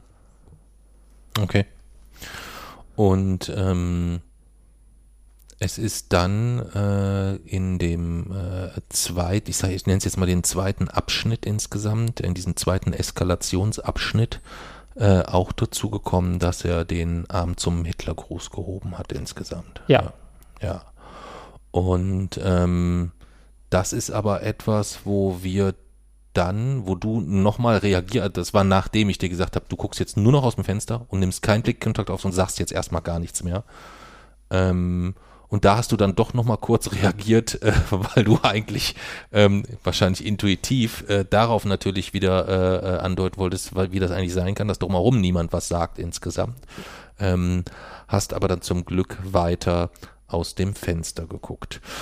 Dann haben wir ähm, gute sieben Minuten äh, gehabt, wo wir, oder sieben bis zehn Minuten vielleicht noch äh, nach der zweiten Eskalationsstufe, wo sich es wieder so ein bisschen beruhigt hatte. Wo er praktisch nur noch mit den Ähm, Leuten geredet Wo er hat. quasi nur noch Ja. mit den Leuten geredet hat, wo wir wussten, okay, wir müssen ja gleich noch irgendwie aus dem Bus aussteigen. Ja. Äh, was hast du da noch so für Erinnerungen? Wie war das? Wie war das? Gar keine. Also für mich war das Thema da erstmal erledigt irgendwie. Ich habe aus dem Fenster geguckt. Hm. Ähm, so Nein, ich meine das gesagt Aussteigen dann selber. Das Aussteigen. Also, ja, ja. Ähm, ja, das Aussteigen war dann, ähm, als ich tatsächlich gesehen habe, er läuft uns hinterher, mehr oder weniger. Also er ist hinter uns, habe ich mich halt extrem unwohl und bedroht gefühlt ähm, und auch gefährdet tatsächlich, Mhm. weil ich nicht davon ausgegangen bin, dass er das so ernst meint. Hm. Ähm, und bin dann eben auch ja ein bisschen sogar noch von dir vorgelaufen, Hm. weil ich am Bahnhof eben dort äh, vier ähm, uniformierte Polizisten stehen sehen habe. Hm. Und dann dachte ich, okay, ich setze mich jetzt einfach, also ich stelle mich einfach so ein bisschen neben die, so ein paar Meter Entfernung, einfach ganz unauffällig, erstmal nichts anderes machen, außer sich einfach nur dahin stellen, in deren Blickweite und dann wird schon nichts passieren so. Und deswegen habe ich mich einfach dahingestellt dann und du bist hinterhergekommen. Hm. Und äh, wir haben es bis zu den Polizisten tatsächlich dann auch geschafft. Äh, waren so 50, 60 Meter, würde ich Mhm. schätzen, un- ungefähr von der äh, Bushaltestelle bis zu den äh, vier Polizisten. Und davor stand auch nochmal ein Zivilpolizist, der, der hatte äh, direkten Blickkontakt sogar zum, äh, zu, dem, zu dem Bus insgesamt. Ähm, und das war eigentlich der Moment, wo wir so dachten, okay, wir jetzt hier so hinter den vier Polizisten, der wird jetzt gleich an uns vorbeigehen und es ist Ruhe. Mhm. Wie ging es dann weiter? Ähm, ja, wie gesagt, er ist uns hinterhergelaufen zu den Polizisten und es ging eigentlich dort weiter, wo es im Bus aufgehört hatte, äh, mit denselben Beleidigungen, noch mit noch einigen neuen Beleidigungen ähm, und äh, auch Bedrohungen. Also sie hat dort vor den Polizisten erneut damit gedroht, mich kaputt zu schlagen Hm. und ist dann halt tatsächlich auch auf mich zugestürmt praktisch. Hm. Und äh, in dem Moment, wo er mich praktisch da wieder als Wichser und Hurensohn und so betitelt hat, ähm, hat die Polizei sich das Ganze noch, das hat sich das noch angeguckt, weil sie wohl davon ausgegangen ist, dass das irgendwie, dass wir privat uns kennen würden. Kam später irgendwie von Ja. einem der Polizisten als Einwand, äh, entschuldigen Sie, wir hatten gedacht, Sie kennen Mhm. sich oder irgendwie so, wo ich gedacht habe, okay, ich weiß nicht, wie man dort miteinander spricht. Naja, wir haben auch schon so miteinander gesprochen. nee, so aber nicht. Äh, ich habe noch nie zu dir gesagt, ich mach dich kaputt. nee, oder da, die, die, Bedro die Bedrohung nicht, aber bei der die Beleidigung, Bedrohung kam ja hab- wieder die hab- Beleidigung Ich habe noch nie zu dir Hurensohn gesagt. Also nee, aber ich habe schon zu dir Wichser gesagt. Ja, das stimmt. Ja, Ja. Das stimmt. Ja, jedenfalls, ähm, es kam erst die Beleidigung, dann eben auch diese Bedrohung und dann das auf mich zulaufen. Hm. Und als er dann eben auf mich zugestürmt ist mit der Bedrohung, ich schlag dein Gesicht kaputt, ist die Polizei dann dazwischen gegangen und hat ihn so ein bisschen in die Richtung Unterführung geleitet, dass er jetzt aufs andere Gleis zu gehen hat. Hm. Was war da noch der letzte Satz, den, den er dort noch gerufen hat? Kannst du dich da noch dran erinnern? Da hat er den Polizisten noch entgegengerufen, ich habe dieselbe Waffe wie ihr. Genau, ja. Das war nochmal ein sehr, eine sehr ungewöhnliche Situation irgendwie, weil ich überhaupt nicht wusste, was diese Info in dem Kontext dann nochmal sollte. Hm. Das passte irgendwie nicht, nicht zusammen, ja. Auch ich finde, das passte schon recht gut eigentlich. Es passte schon ganz gut, aber ähm, es, es war irgendwie deplatziert, aber der ganze Typ war halt deplatziert. Ja. Also von daher ist das natürlich auch eine total bescheuerte Bewertung insgesamt. Ja, ja der Typ ist dann runter rüber aufs andere Bahnsteig ähm, und äh, dann haben sich die Polizisten uns gewidmet so ein bisschen und haben unter anderem äh, dann gefragt, wo wir hinwollen und gesagt, naja, am liebsten auf das andere Bahn, auf das andere Bahngleis dort drüben und in den Zug, wahrscheinlich sogar in denselben. Denn der gute Mann musste ja wahrscheinlich nach Düsseldorf, äh, was im Regelfall heißt von dort Umstieg über Mannheim und das bedeutet Mhm. für uns kommt äh, eigentlich nur dieselbe Fahrt in Frage, weil wir mussten ja unser gesamtes Gepäck, wir waren irgendwie eine Weile unterwegs, großer Rucksack mit unzählig vielen Klamotten und Sachen und alles, das hatten wir alles in Mannheim im Schließfach. Wir haben dann vor Ort ähm, äh, die Polizisten äh, äh, haben die Polizisten äh, entschieden, beziehungsweise nein, sie haben es nicht entschieden. Sie haben zunächst gesagt, dass sie äh, haben sie gefragt, ob wir eine Anzeige erstatten möchten. Und das habe ich erstmal verneint. Ähm, zu Gründen und so weiter können wir gegebenenfalls ja später dann nochmal noch mal sprechen, aber ich habe das erstmal äh, erstmal verneint. Ähm, so richtig sinnig begründen kann ich das nicht mehr. Ich weiß nur noch, dass mir ganz massiv fürchterlich der Kackstift ging insgesamt, ähm, weil das äh, ich mich, glaube ich, noch nie zuvor so hilflos, hilflos zu helfen gefühlt habe insgesamt. Also es war ja so eine Situation, also wenn wir über den Typen sprechen, wir reden dort wirklich äh, jetzt nicht über irgendjemanden, wo, wo sich die Frage, wo die Frage aufkommen würde, ja Papsi, warum hast du die eben nicht einfach gestellt? Ja, ähm, diese Frage äh, würde nicht aufkommen, wenn man den Typen sehen würde. Mhm. So kann man das, glaube ich, erstmal äh, erstmal beschreiben, so dass mir eigentlich in dem Moment, als der auf dich zukam und die Polizisten zwar neben uns standen, aber noch nicht agierten, stand ich ja noch so dazwischen und da wusste ich, jetzt dauert es noch so ungefähr fünf Sekunden und dann gehen die Lichter aus und in zehn Sekunden gehen bei dir die Lichter aus. Und ich mag mir nicht ausmalen, was passiert wäre, wenn die Polizei nicht da gewesen ja. wäre. Das muss man, äh, das muss man ganz, ganz, äh, ganz klar, äh, ganz klar sagen. Ähm, Anzeige haben wir, wie gesagt, an dem Tag nicht aufgegeben bei der Polizei. Es hat einer der Polizisten meine Kontaktdaten, meine Telefonnummer meine aufgenommen äh, mit der äh, Info, dass er mich äh, einige Tage später nochmal kontaktiert. Und äh, ein weiterer Polizist hat von dir, glaube ich, komplett die Daten aufgenommen. Ja. Also du hast auch deinen, ich hatte meinen, ich konnte auf die Schnelle, ich war so nervös, ich konnte meinen Ausweis nicht mal mehr finden. Äh, in meinem Portemonnaie. Also ich habe in meinem Portemonnaie den Ausweis nicht gefunden. Das muss man auch erstmal erstmal hinkriegen. So nervös ähm, waren wir zu dem Zeitpunkt insgesamt. Ähm, die vier Polizisten, äh, zu den vier Polizisten kam dann nochmal ein Zivilpolizist hinzu. Ähm, und die vier Polizisten haben dann abgewogen insgesamt und haben gesagt, dass sie mit vier Mann jetzt nicht zwingend dort eine Identifik Identi Identitätsfeststellung durchführen würden. Ähm, was ja erstmal im Nachgang, also jetzt so im, im weiten Rückblick, äh, mich natürlich dahingehend beruhigt, weil es so ein bisschen die Schuld von mir abstell, abfällt, hätte ich mich stellen müssen. Wenn sich vier Polizisten in Vollmontur mit Schlagstock und allem drum und dann das nicht trauen, dann ist sicherlich nachvollziehbar, dass der nicht sonderlich kampferprobte Papsi sich mhm. dem nicht auch gestellt hat insgesamt. Oder hat, war, da, war das eigentlich etwas, nee, das können wir gleich besprechen bei dem Persönlichen. Lass uns erstmal bei den, bei den Fakten bleiben. Ähm, als dann klar war, dass keine, äh, keine Feststellung erfolgt, äh, haben wir äh, gesagt, okay, wir nehmen jetzt einfach erstmal einen Zug später, um die Situation so ein bisschen äh, zu entzerren. Ähm, es gab dann noch ein paar äh, nette äh, Symboliken von, von der anderen Seite ähm, und Gegrinse und, und Handzeichen und sonstiges.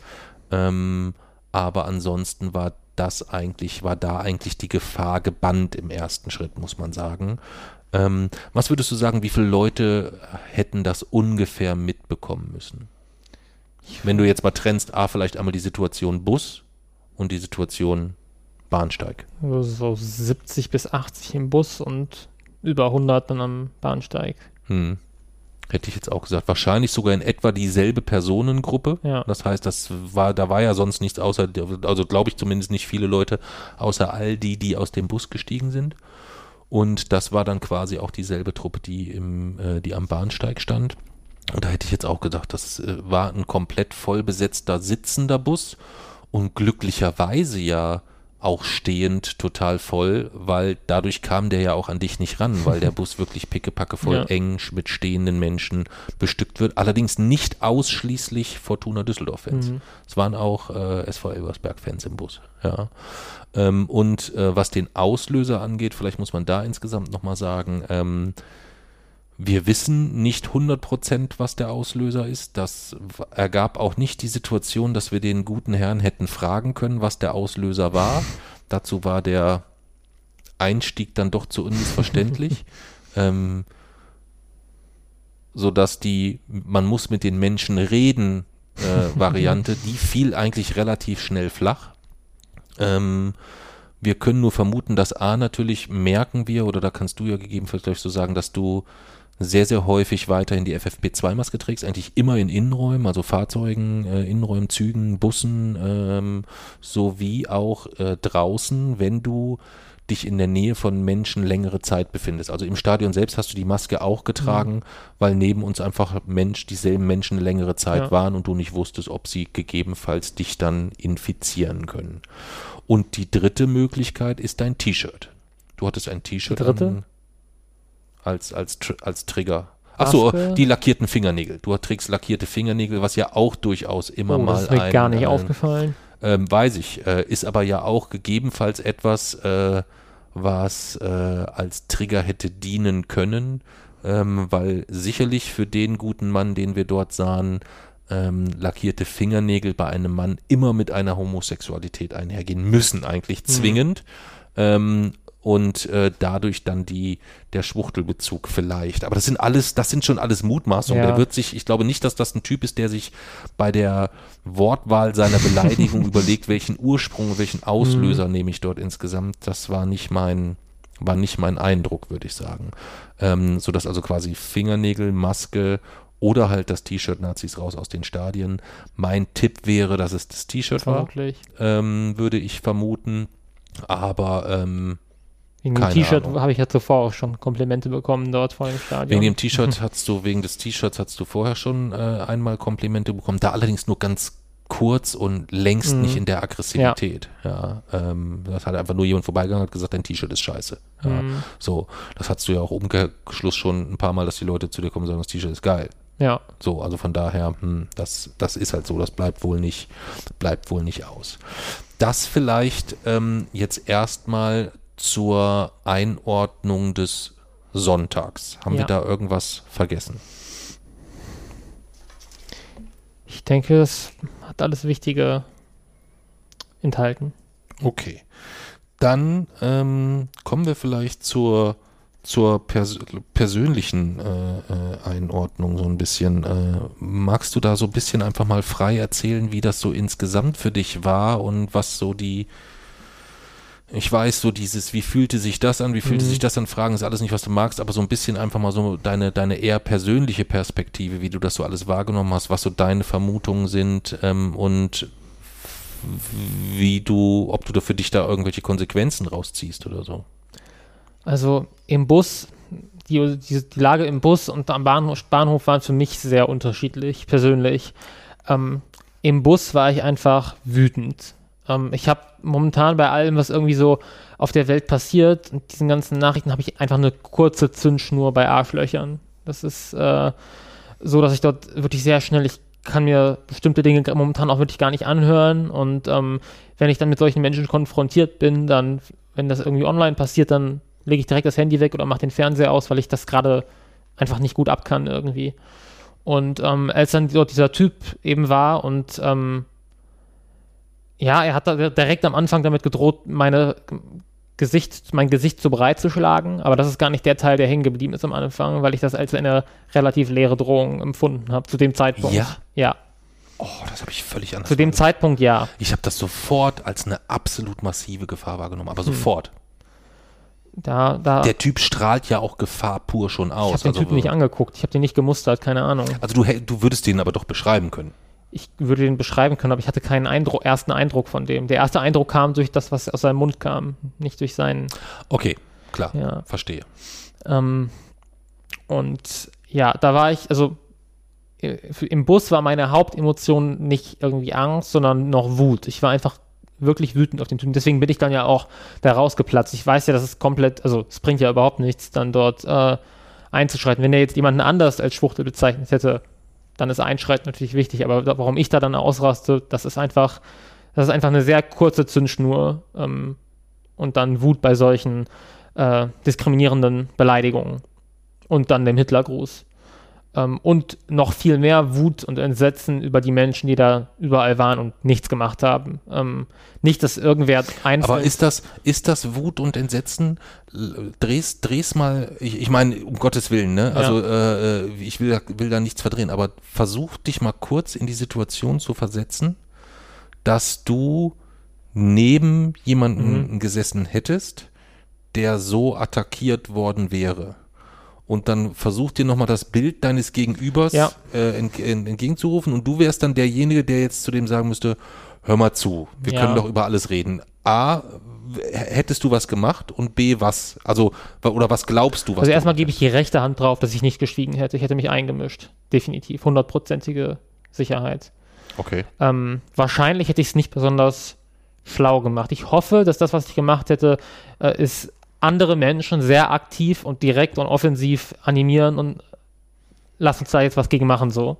Hm. Ähm, und auch konkret ansprechen. Ähm, Also du warst im Bus auch noch nicht so unter Schock, dass du glaubst, du hättest da in so einer Situation auch erstmal wirklich die, die mentale Stärke gehabt, darüber überhaupt nachzudenken, aktiv jetzt zu sagen, okay, ich muss jetzt die Ruhe bewahren, was tue ich? Es kann halt auch sein, dass es einfach dass ich es nicht so schlau gemacht hätte und als Einzelperson zu ihm gegangen wäre und raus. Ja, aber überhaupt wäre. in die Situation zu kommen. Oder du glaubst du erstmal, du hättest einfach nur erstmal intuitiv, hättest du ganz sicher reagiert, aber wahrscheinlich ja. nicht sonderlich geplant. Okay. Ich glaube, es wäre eine, äh, ich hätte mich, also es wäre, ich hätte irgendwie auf eine Art versuchen zu helfen, die, versucht zu helfen, die wenig hilft und mich selbst in Gefahr bringt, aber ich hätte nicht geschwiegen, da bin ich mir zu 100% sicher.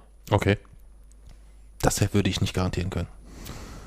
Ich glaube, dass dass selbst wenn ich da völlig unbeteiligt wäre, ich meine, ich habe ja so schon die Fresse gehalten. Ich habe ja so schon nicht viel mhm. gesagt. Ich habe ja nur am Anfang so versucht, ja. so ein bisschen zu beruhigen. Als ich dann gemerkt habe, da passiert überhaupt nichts, ähm, war mein Fokus nur noch, wie kommen wir aus diesem Bus raus? Das war sofort mein Gedanke, wie kommen wir aus diesem Bus raus? Ich Weil ich wusste, der lässt jetzt nicht mehr locker. Woher wusstest du das? Das war, das, die Augen, der Blick, die, die, die, der ganze Habitus mit allem drunter. Das ist halt alles an mir vorbeigegangen ähm, irgendwie. Das war dem persönlich wichtig, äh, dich zu kriegen? Ich bin tatsächlich davon ausgegangen, dass zu dem Zeitpunkt, wo wir aussteigen, das schon gar kein Thema mehr ist. Ich dann, nee. Aber naja. Ähm, ich hatte ge gehofft, dass wir so aussteigen und sich eine Situation ergibt, dass äh, ihm dann irgendeiner sagt, komm, wir trinken lieber noch ein Bier und er dann äh, äh oder irgendwie sowas. Das hatte ich gehofft. Aber ähm, geglaubt habe ich, dass wir am Bus die Beine in die Hände nehmen sollten. Gleichzeitig wollte ich auch nicht loslaufen, weil ich dann gedacht habe, dann fängt er vielleicht auch an, hinterher zu laufen. Und, das so eine ähm, und auch wenn ich äh, der Überzeugung bin, ähm, das hätte noch, äh, wäre noch eine faire Chance für uns gewesen, laufend, ähm, weil ich ihn konditionell sicherlich für unterlegen äh, äh, eingeschätzt hätte und auch nicht für schnell genug insgesamt. Aber äh, wehe, wehe. Wenn er einen dann kriegt, dann. Wenn er uns gekriegt hätte, dann wären die Lichter ausgegangen. Ja. Also, wie gesagt, im, in diesem Bus war es Wut und als sie dann noch angefangen haben, ich habe aus, aus dem Fenster geguckt und dann haben sie angefangen, über Corona und die AfD zu reden und da, also ich war einfach furchtbar wütend und angepisst und sauer zu dem Zeitpunkt. Ich hatte aber echt, also in dem Moment hatte ich, hat, hatte ich meine Angst gerade erst so ein bisschen aufgebaut. Ich habe definitiv nicht damit gerechnet, dass der es ernst meint. Ich war komplett schockiert davon, was, also wie verstörend detailliert er dort seine Gewaltfantasien ausgeführt hat, laut. Mhm. Und das war natürlich auch schon so, pff, okay. Ähm, noch verstörter war ich davon, dass niemand was gemacht hat, wie gesagt. Mhm. Aber zu dem Zeitpunkt habe ich noch nicht damit gerechnet, dass ich gleich, dass ich da, also dass wir, dass wir tatsächlich in körperlicher Gefahr schweben. Echt? Oh nee. Da war mein, bei, bei mir schon Angst, äh, Angstlevel 1000. Ähm, A, um meine ganz persönliche körperliche Unversehrtheit, weil ich natürlich wusste, okay, ich, ich werde dich da ja nicht alleine lassen ja. können. Ja, also selbst wenn ich nicht wollte, äh, wäre ich da ja in der, äh, in der Pflicht gewesen und das hätte auch zu keiner Situation ähm, zur Diskussion gestanden. Aber ähm, es wäre natürlich schon so, dass man weiß, das sind so, man stürzt sich dort dann in einen Kampf, den man nicht gewinnen kann, sondern mit dem man nur eine Zeitverzögerung erreicht und zusätzlich auch weiß, diese Zeitverzögerung bringt meinem Sohn vielleicht fünf bis zehn Sekunden Vorsprung, wenn er weg, ja mehr nicht. Der hätte, der hätte mich einmal getroffen und dann wäre ich weg gewesen. Hm. Ich musste im Nachgang oft so an die, wenn wir gucken, wenn wir diese, diese Ohrfeigen-WM-Videos gucken, ein so ein Schlag und so wäre ich wahrscheinlich umgefallen. Und wäre wahrscheinlich auch nicht mehr so schnell aufgestanden, befürchte ich. Meinst du, dann wär, hätte, hätte irgendwer was gemacht? Da ist, das weiß ich nicht. Das weiß ich nicht. Ich also ich, bin, ich bin da ähnlich, ähnlich einerseits natürlich entsetzt wie du, Andererseits ähm, ist es schon auch etwas, wo ich sage, äh, das ist vielleicht dann auch nochmal schwieriger, wenn da 60, 70 Leute sind. Dazu gehört er natürlich eindeutig zum Anhang von Fortuna Düsseldorf, während ja. wir zivil waren. Das heißt, da ist natürlich auch so ein bisschen parteiergreifend, äh, wenn man vielleicht das gar nicht so richtig mitbekommen hat, was ist da los, was war der der Auslöser. Im Normalfall hätte ich gesagt, ich meine, du wiegst die Hälfte von dem, ne? Und die Leute müssten ja auch gesehen haben, auf wen der Typ da einwirkt. Das hätte ja eigentlich nochmal einen zusätzlichen Anreiz schaffen müssen, bei gesundem Menschenverstand zu sagen, hey, du hör mal zu, der Junge wiegt die Hälfte von dir. Und selbst wenn sie sagen, schnapp dir lieber den Vater oder irgendwie sowas, weißt du, aber das so alles so laufen zu lassen, das hat mich schon auch geschockt. Ich will mir halt, also ich will mir nicht vorstellen, dass der uns hätte, dass der uns hätte schwer verletzen können, ohne dass irgendwer was gemacht hätte. Also am Bahnhof an der Stelle, wo die, wenn die Polizei, wo die, wo die Polizei, wo wir dann die Polizei gefunden haben, wenn die dort nicht gestanden hätten und der uns dort, ich meine, der hätte uns ja dort nicht gekriegt, wenn dort die Polizei nicht gewesen wäre, wären wir ja weitergelaufen, irgendwie ums Eck rum. So, da wäre halt die Frage, wäre der weiter hinterhergekommen.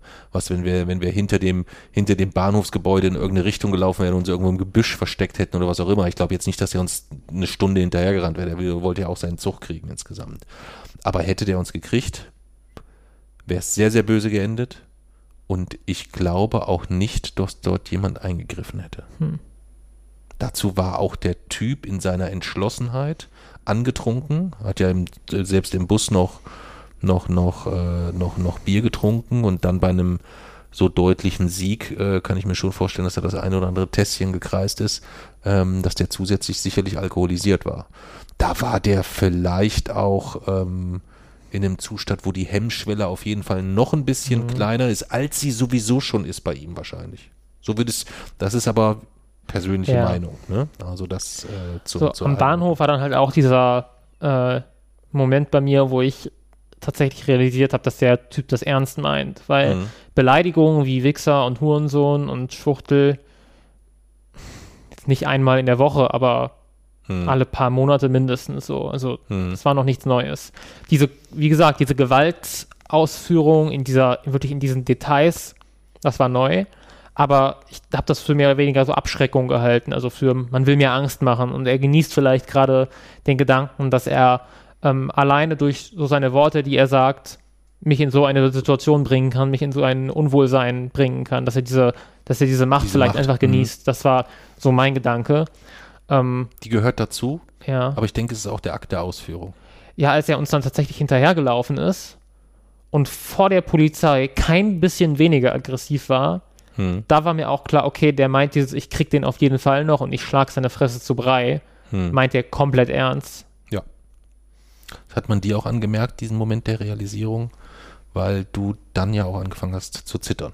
Ja. Ja, das, das, das war äh, das Einzige, was ich noch so einigermaßen klar wahrgenommen habe und Erinnerung habe, wie ich mich so umdrehte und du so zwischen Polizei und diesem, diesem Stahlgestell so ein bisschen Schutz, Schutz gesucht hast und äh, äh, gezittert hast. Ähm, danach habe ich mich ja wieder zu ihm ja. gedreht, weil ich ja nicht wollte, äh, dass während ich zu dir gucke, dann der große Einschlag schon erfolgt mhm. oder irgendwie sowas. Ähm, aber das war, äh, das war aber auch insgesamt der einzige Unterschied. Also du hattest im, im, im Bus quasi im, noch keine Angst.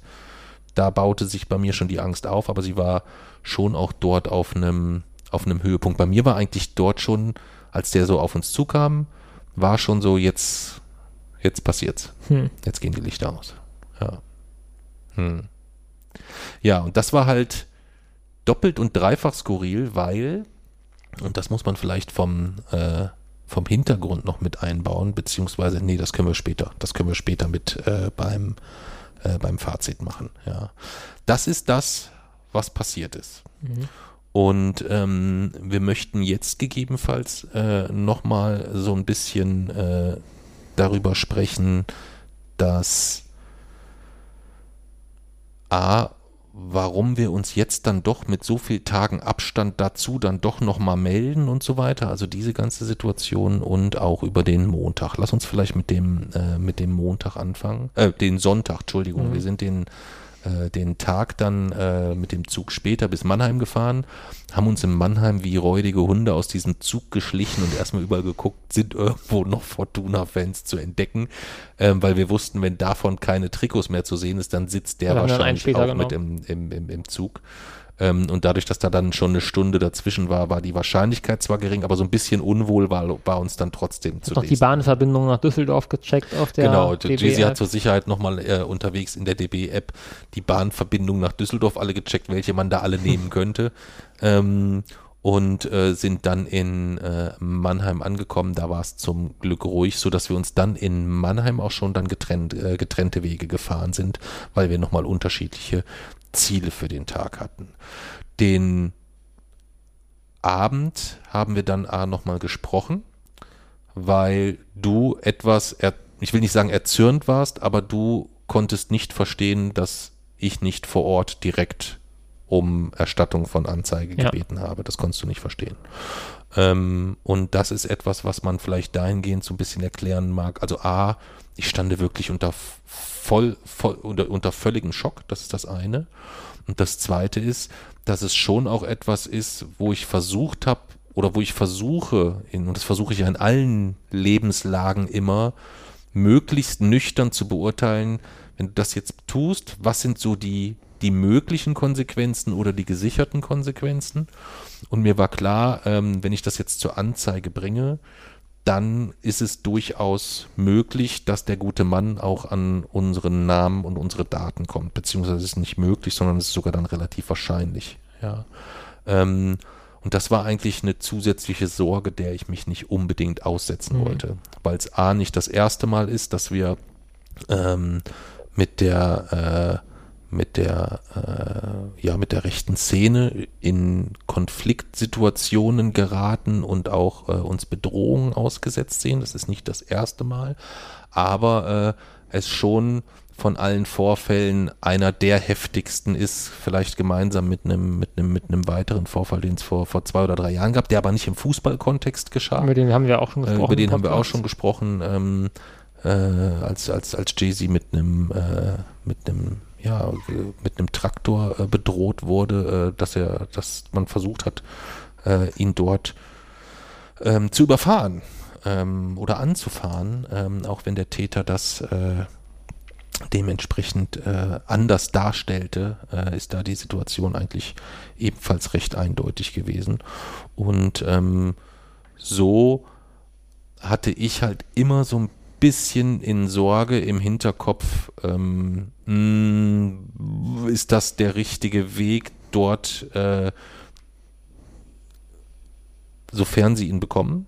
Und wenn sie ihn nicht bekommen, dann ist es zusätzlich die Situation, äh, dass trotzdem diese Daten mit unserem Namen dort irgendwo auch in, in, äh, in Elversberg verbunden sind, was ich nicht unbedingt, ich wollte das einfach Mhm. irgendwie auch nicht.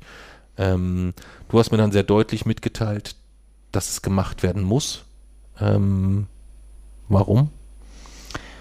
Ähm, man hat diesem, diesem Mann ja angesehen, dass er sich komplett, dass, dass, er kommt, dass, er, dass er kein bisschen Angst hatte. Er hat sich extrem sicher gefühlt, er hat sich daran wirklich gewogen, in dieser Machtposition keine Konsequenzen spüren zu müssen. Und auch äh, das Umfeld praktisch in einem Umfeld zu sein oder das Umfeld so einschüchtern zu können, dass er eigentlich dort unverletzlich ist, weil du, du sagst sowas nur, du, du, du schilderst solche Gewaltexzesse und Fantasien nur so ausführlich und laut in einer, in einem vollen Bus, wenn du dir wirklich dich in Sicherheit wiegst und kein bisschen Angst vor Konsequenzen hast. Und ich finde einfach, dass diesen Menschen, man muss jede Chance nutzen, diesen Menschen diese Sicherheit zu nehmen und diesen Menschen zumindest in dem Rahmen, den wir, in der, in der Möglichkeit, die wir haben, diesen Menschen einen Grund zu geben, Konsequenzen fürchten zu müssen.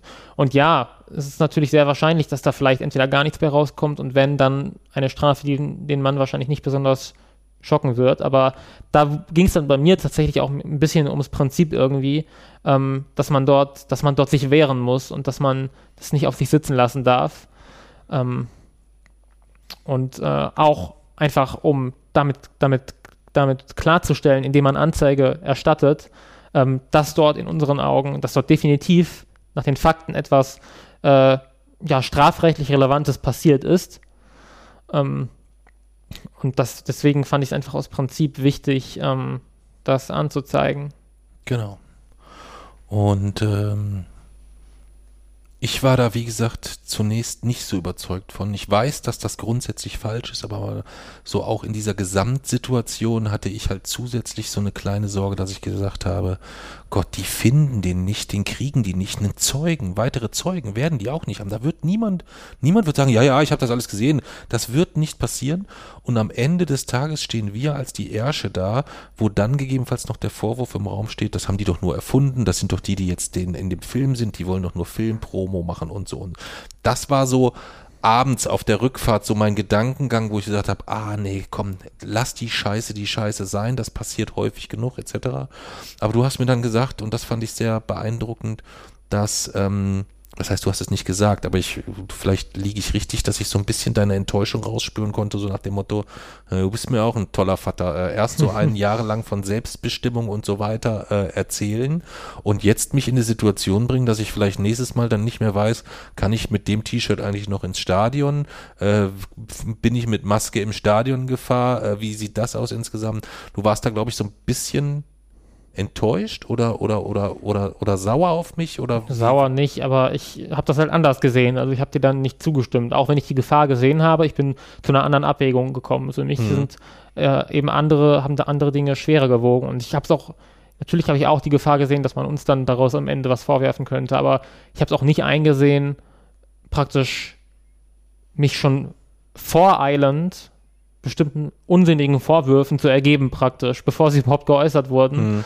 Ähm, an denen halt auch einfach 0,03 ja, ist. gut, das ist ja nicht der, der ein, also ich habe mir noch mehr Gedanken ja. gemacht insgesamt, wieso, weshalb, warum, aber da kommen wir, können wir ja vielleicht später noch drüber sprechen.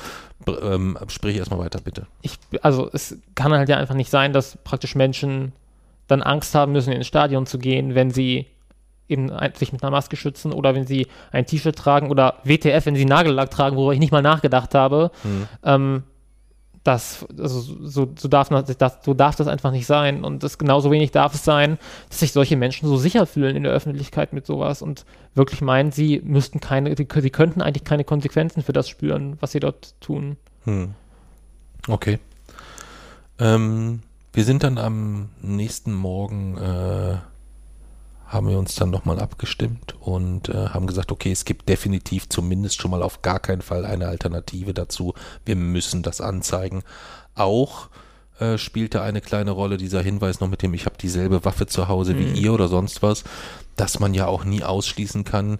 Ist das eine Eskalationsstufe, die ähm, ich sag mal so, auf, auf, auf, auf Stufe 9 jetzt nochmal einen Abbruch fand, die aber beim nächsten Mal dann tatsächlich auch zu, zu, zu, äh, zu physischen Schäden führt, ja. äh, führt bei, bei, bei anderen. Ähm, so dass wir am, äh, am Sonntag erst bei der Polizei St. Ingbert angerufen haben, ähm, weil ja dort eigentlich deine Daten aufgenommen wurden. Der gute Mann hatte dann aber gar keine Infos, weil er sagte, mm -mm, das ist alles Bundespolizei wahrscheinlich, was dann hier gewesen ist. Er selber war den ganzen Tag vor Ort, er hätte davon gar nichts gehört ähm, und haben dann bei der Bundespolizei Saarland angerufen. Die sitzen in Dex, Dexbach, glaube ich, oder so, wenn ich mich recht äh, erinnere, und äh, habe denen die Situation geschild, geschildert. Und die haben dann gesagt, wir müssen zur Bundespolizei Kassel und dort eine, äh, eine Anzeige aufgeben. Und das haben wir am Montag gemacht und haben am Montag Anzeige erstattet wegen Beleidigung, Bedrohung und des Verwendens von Kennzeichen verfassungswidriger Organisationen. Und zusätzlich haben wir eine Beschreibung rausgegeben von einem glatzköpfigen Mann, der ca. 120 Kilo wiegt, einen Bauch hat, eine Gürteltasche trug, wo irgendwas mit asozial zusätzlich drauf stand und der ein ca. 25 Zentimeter breites 1895 Tattoo direkt über über den gesamten Hals trug und zusätzlich ein kleines rotes F95-Tattoo, ungefähr so groß wie unser Wochenendrebellenstempel, also so, so, so, so kreisrund, ähm, vielleicht mit einem Durchmesser von drei oder vier Zentimeter. Plus weitere Tattoos, die wir aber nicht mehr beschreiben konnten. Das könnten Sternen, Sterne gewesen sein, die dann noch im, im, im Halsbereich waren oder äh, irgendwelche, äh, einfach irgendwelche kleinen, kleinen Zeichen oder so, das habe ich nicht mehr auf dem Schirm gehabt. Aber das sind so die Beschreibungen, die wir durchgegeben haben. Das ist das, was bis einschließlich Montag erstmal passiert ist. Was parallel passiert ist und was vielleicht ein Fehler meinerseits war, dass ich aus dem, in dem ersten Brast heraus auch auf Twitter sagte, weil ich das einfach gar nicht fassen konnte. Ich war einfach auch fassungslos irgendwo, denn ähm, woher kam diese Fassungslosigkeit? Diese Fassungslosigkeit rührte daher, dass ich ähm, keine 24 Stunden zuvor einem Journalisten auf äh, eine Frage äh, antwortete. Und zwar lautete die Frage, ähm, ob es denn neben den ganzen realistischen Szenen im Film, also es ging darum, wie realistisch ist der Kinofilm Wochenendrebellen, ähm, und wir hatten in der Frage zuvor ganz, ganz viele Beispiele nennen können, die an die an die Realität anknüpften oder wie wir dort äh, äh, in Verbindung mit dem gesamten Team dort an den, an den, an den Film dran gegangen sind. Und er sagte dann, oh Mensch, okay, äh, gibt es denn unabhängig davon, das hat er verstanden, dass er so authentisch ist, auch eine klassische Szene, die wir nennen könnten, die jetzt so gar nichts mit der Realität zu tun hat. Und ähm, daraufhin habe ich erklärt, dass es keine gibt, die so gar nichts mit der Realität zu tun, aber wenn man es mal runterbricht, gibt es eine einzelne kleine Szene, in der Mirko, sprich, oder der Film Mirko, äh, Florian David Fitz, eins auf die Nase bekommt. Und es gab mal eine Drehbuchversion, wo gegebenenfalls diese Auseinandersetzung, ähm, dass er eins auf die Nase bekommt, auch im Stadion passieren sollte.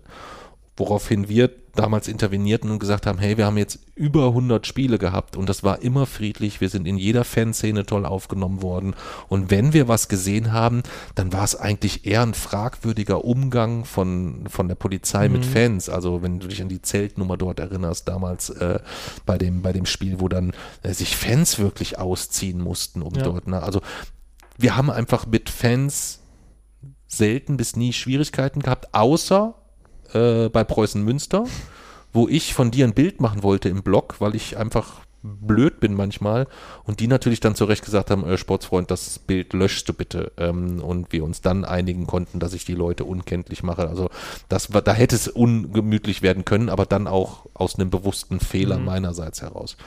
Und keine 24 Stunden, nachdem ich einem Journalisten sage, wie fantastisch ich das finde und wie toll Fußballfans sind, kriege ich quasi dann oder laufen wir Gefahr von einem Fan meines eigenen Vereins fürchterlich doll die Fresse poliert bekommen, soweit, dass ich sagen würde, da bestand tatsächlich auch Lebensgefahr ja. insgesamt. Soweit würde ich definitiv äh, für, den, für den Tag gehen.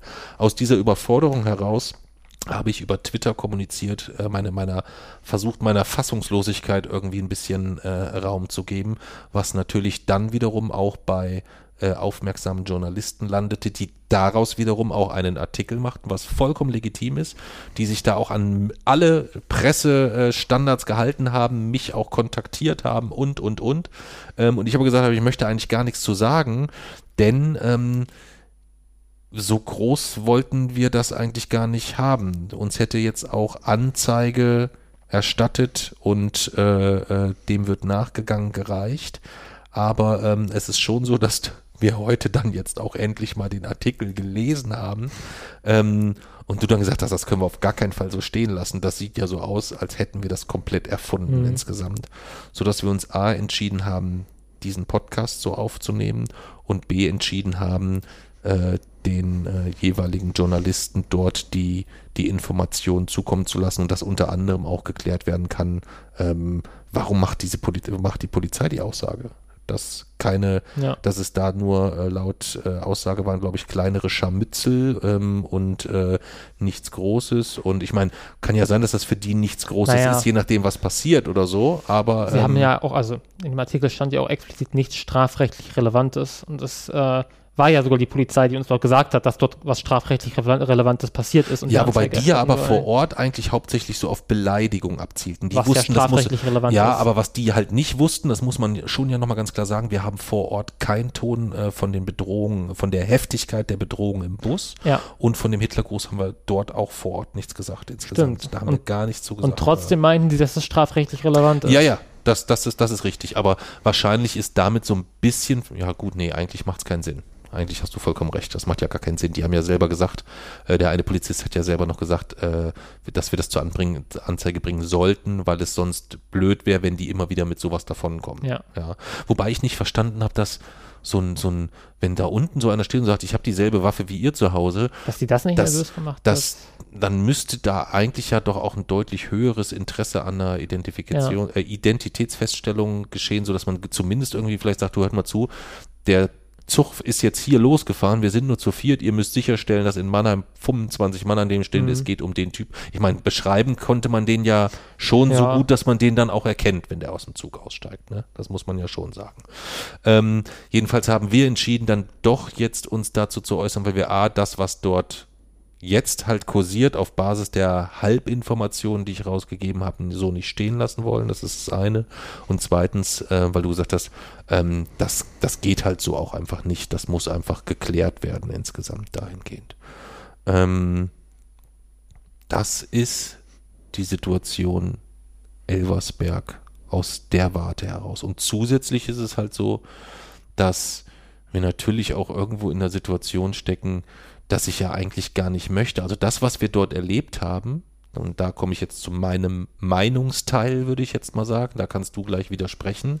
Ich habe das nicht wahrgenommen als ein Problem des Fußballs, sondern ich nehme das wahr als ein gesellschaftliches Problem ja. insgesamt, äh, welches dort im, im, im, im Fußballraum stattfindet. Ähm, und sicherlich äh, ein Eingreifen anderer hilfreich hätte sein können in, in ganz, ganz großem Umfang. Aber ich würde es jetzt nicht sehen als ein Beleg für eine Verrohung ex, explizit im Bereich Fußball. Mhm. Ähm, dem würde ich mich erwehren wollen und das wäre wahrscheinlich die logische Konsequenz gewesen, ähm, wenn wir Montaganzeige erstattet und dann sofort reagiert hätten, ohne uns in Ruhe Gedanken zu machen, was, wie, wo ähm, auf die jeweiligen äh, äh, auf die jeweiligen äh, Anfragen von, von Journalisten insgesamt.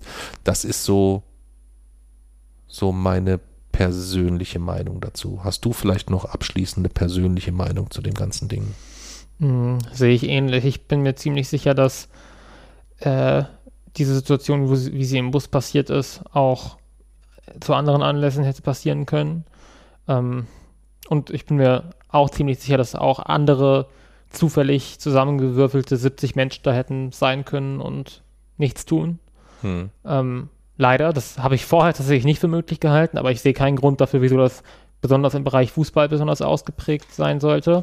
Ich habe tatsächlich wenige Tage vorher für eine Recherche, für einen Gastartikel, den ich schreiben darf, in der Elf Freunde einen, einen äh, Beitrag, so eine Recherche gelesen zum Thema äh, Nazis im Fußball und da ging es vor allem darum, wie ein, also wie Nazis den Fußball nutzen, so für mhm. sich, also wie sie ihn als zur Akquise von Nachwuchs mehr oder weniger nutzen mhm. und äh, wie sie eben dieses, dieses Gefühl, das ja auf den Kurven vorherrscht und diese, diese Gemeinschaft mehr oder weniger ausnutzen für ihre Zwecke. Und natürlich ist das, das ist, denke ich, schon ein relativ fußballspezifisches Problem, was aber eben nicht die Fußballfans an sich betrifft, sondern die Nazi-Gruppen, die dort auf die, in den Kurven interagieren. Und ähm, dementsprechend bin ich enttäuscht bin ich von den Menschen, die dort waren. Aber auch ich würde da absolut null äh, ja, Repräsentation für den Fußball sehen. Hm. Aber es hätte eine logische Konsequenz sein können. Das heißt, ja. was ich nur damit sagen äh, will, ähm, wir haben schon jetzt auch einfach ein bisschen Zeit gebraucht, um ganz in Ruhe zu überlegen, was bedeutet das insgesamt besteht oder bestünde die Möglichkeit zu sagen, hm, wir halten jetzt einfach die Fresse, dann redet da in zwei Wochen kein, kein Schwein mehr drüber. Ähm, die Möglichkeit sehen wir nicht mehr so wirklich, dass uns das gelingt. Uns liegen mehrere Anfragen vor, dass wir uns dazu äußern sollen. Äh, ja, wir können die alle ablehnen, was im Umkehrschluss aber dann auch immer eine Bestätigung der Bestandsinformationen mhm. äh, bedeuten würde. Sprich, eigentlich ist da gar nichts passiert, nur kleinere Scharmützel. Ich persönlich hätte damit vielleicht sogar noch leben können. Also mit diesem persönlichen Makel oder diesem Kratzer an den Wochenenden, so nach dem Motto, hm, das riecht aber alles so ein bisschen fishy da, diese ganze Aktion. Also da hätte ich vielleicht auch ganz gut, nicht, also nicht gut, aber mhm. drüber stehen können, auch im Hinblick darauf, dass einfach jetzt wahnsinnig viel positive Sachen an denen man ja. einfach sagt, Deckel drauf und tschüss. Aber ähm, du hast natürlich schon recht, dass man das so nicht stehen lassen darf insgesamt ja. und äh, dementsprechend reagieren muss. Und äh, das haben wir hiermit getan, würde ich sagen. Würde ich auch sagen. Abschlussfazit von dir? Nichts mehr zu sagen. Nichts mehr zu sagen. Dann würde ich sagen, wir haben zwar noch, äh, wir hätten zwar noch zwei, drei kleinere Themen so im, auf die wir zurückblicken könnten, aber da wir jetzt schon bei einer Stunde 30 sind äh, und eigentlich immer gesagt haben, unsere Rückblicke so eine Stunde bis anderthalb Stunden, machen wir dort einen Cut und sprechen dann einfach beim äh, nächsten Mal, äh, wie denn unser Pressetag war, wie das Kennenlernen mit Eileen Tetzel war, wie dein Interview mit äh, Sito zusammen bei Logo war mhm. und äh, was wir alles noch so spektakuläres rund um den Film Wochenendrebellen erlebt haben. Ja, dann schließen wir das auch ab insgesamt, das Thema. Ich würde sagen, grundsätzlich ähm, zeigt es ganz gut, wir sind uns zwar alle einig bei äh, oder nicht alle, aber 80 Prozent der Bevölkerung wahrscheinlich, würde ich schätzen, äh, sind sich einig, Nazis raus aus den Stadien. Aber es gibt dann nochmal eine etwas größere Dunkelziffer, die da unterschiedlich viel bereit ist für zu tun, das dann auch zu Mhm. realisieren. Und das wird uns wahrscheinlich irgendwann auch zum Verhängnis werden. Befürchte ich. Ja. Ja. Ähm, dann würde ich sagen, dann schluss, stoßen wir zum Schluss nochmal an ähm, mit, un, mit, mit Betims Malzbier. Denn äh, in äh, unseren Folgen trinken wir dann immer noch mal ein Malzbier, beziehungsweise haben immer mal wieder eine Malzbier-Taufe von einem neuen Steady-Unterstützer. Und auf Steady unterstützt uns als neuestem der Betim. Ähm, und dafür sind wir sehr dankbar und trinken deswegen heute auf ihn Betims Malz. Und zusätzlich darf er sich jetzt monatlich über handgeschriebene Post von dir freuen. Denn er hat ein Paket gebucht, wo auch das Bestandteil ist. Und er darf sich eine, eine, äh, ein Episodenthema wünschen. Und er darf sich eine, ein Episodenthema wünschen. Stimmt, korrekt. Das hatte ich sogar, äh, sogar schon wieder vergessen. Ja, ähm, so viel zu dem, zu dem Vorfall in Elversberg. Wenn das jetzt ähm, vielleicht Fortuna-Fans hören, die sich denken, äh, Nestbeschmutzer und was, dann kann ich das nicht ändern, dann tut mir das sehr leid. Wenn es aber vielleicht Fortuna-Fans auch gibt, die sagen, Mensch, das ist ja schon eigentlich eine beschissene Situation. Ich würde gerne irgendwie mein Fortuna-Gewissen ein wenig äh, auf die Schnelle ähm, irgendwie bereinigen oder ergänzend irgendwas tun. Dann möchte ich allen äh, sehr, sehr gerne die Aktion Tore für Neven ähm, ans Herz legen. Das ist eine Aktion, äh, wo es um die Unterstützung der Nevin Subotic Stiftung geht. Und ich fände es zum Beispiel total cool, wenn einfach jeder Fortuna-Fan, der das hört und äh, sich das finanziell erlauben kann, vielleicht zum Beispiel sagen würde, hm, ich spende in dieser Saison einfach für jedes Fortuna Düsseldorf-Tor ein Euro an die Nevin Subotic Stiftung. Genau das ist eigentlich Inhalt der Aktion Tore für Nevin. Eine Aktion, die hauptsächlich ähm, von Vereinen, äh, von Fans äh, der Vereine Union Berlin, Fortuna Düsseldorf äh, geprägt wird ähm, sowie, äh, nicht Fortuna Düsseldorf, Borussia Dortmund äh, geprägt wird, aber auch schon erste Fortuna Düsseldorf-Anhänger dort diese Aktion mit unterstützen. www.torefürneven.de, alles zusammengeschrieben. Wir verlinken äh, sowohl die Aktion als auch äh, von unserer Seite dazu nochmal Infos unten in den Shownotes und würden uns, wie gesagt, riesig freuen, wenn diese Aktion, also was Positives vielleicht ein bisschen Unterstützung erfährt. Was die Nevin Subotic Stiftung tut und macht, würden wir ebenfalls nochmal in den Shownotes verlinken. Dann sind wir durch für heute. Ja. Dann einen letzten Schluck Betims Malz. Betim, vielen Dank für deine Unterstützung und allen vielen Dank fürs Zuhören und dann bis nächste Woche. Ne? Bis nächste Woche.